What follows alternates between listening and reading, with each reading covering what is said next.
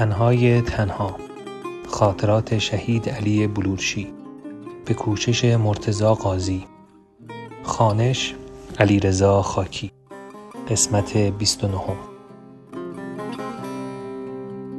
از هر طرف گلوله و خمپاره می آمد.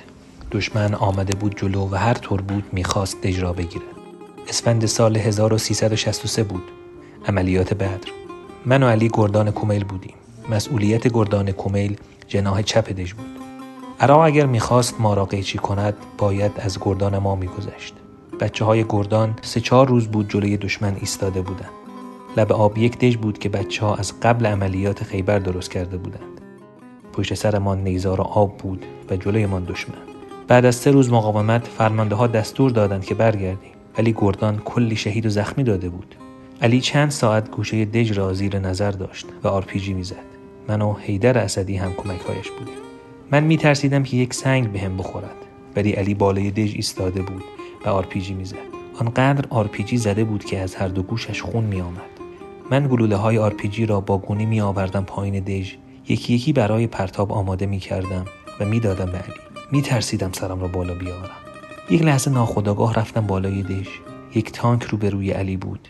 شاید فقط سی متر با دژ فاصله داشت. با سرعت داشت سمت ما می آمد و تیراندازی می کرد به چشم خودم می دیدم تیرهایی که تانک می‌زد از بین پاهای علی رد می شدند و از کنار دژ می گذشتند ولی علی یک لحظه هم به خودش تردید راه نمی‌داد که این تیرها بخورند بهش.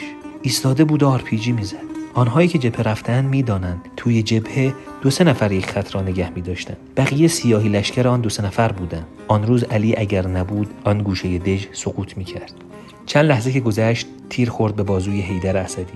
بعد چند دقیقه علی هم تیر خورد و از دژ پایین افتاد. خیلی بهش اصرار کردیم که زخمش را ببندیم. نمیگذاشت. می‌خواست بماند. هر طور بود دستش را بستیم و فرستادیمش عقب. توی مشهد بیمارستان امام رضا بستری شده بودم که علی بلوچی را دیدم. علی عملیات بدر توی گردان ما نبود. گردان کمیل با حمید دادگسترنیا از بچه های دوره چهار مفید بود. علی هم ترکش به آرنجش خورده بود. مجروحیتمان عمیق نبود. بعد از سه چهار روز مرخص ما کردن. لباسی هم نداشتیم. بیمارستان لباس می‌داد که بپوشیم و برویم. یک لباس کاموایی زنانه دادن به علی یک لباس کاموایی راه راه هم دادن به من مثل لباس زندانی ها لباس علی خیلی ناجورتر از لباس من بود. اصلا صورت خوشی نداشت با آن لباس سوار هواپیما بشویم. من یک بادگیر جبهه را نگه داشته بودم. ایثار کردم و آن را دادم به علی. بادگیر خودم با اینکه سوراخ و خونی بود پوشیدم و با علی آمدیم تهران.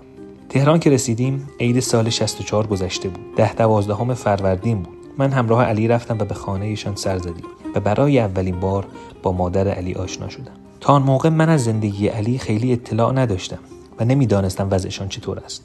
آنجا بود که از وضعیت خانوادگی علی خبردار شدم که مادر علی با چه زحمتی این بچه را بزرگ کرد. آن وقت اینطور راحت بچهش را در خدمت انقلاب و اسلام و جنگ گذاشته بود.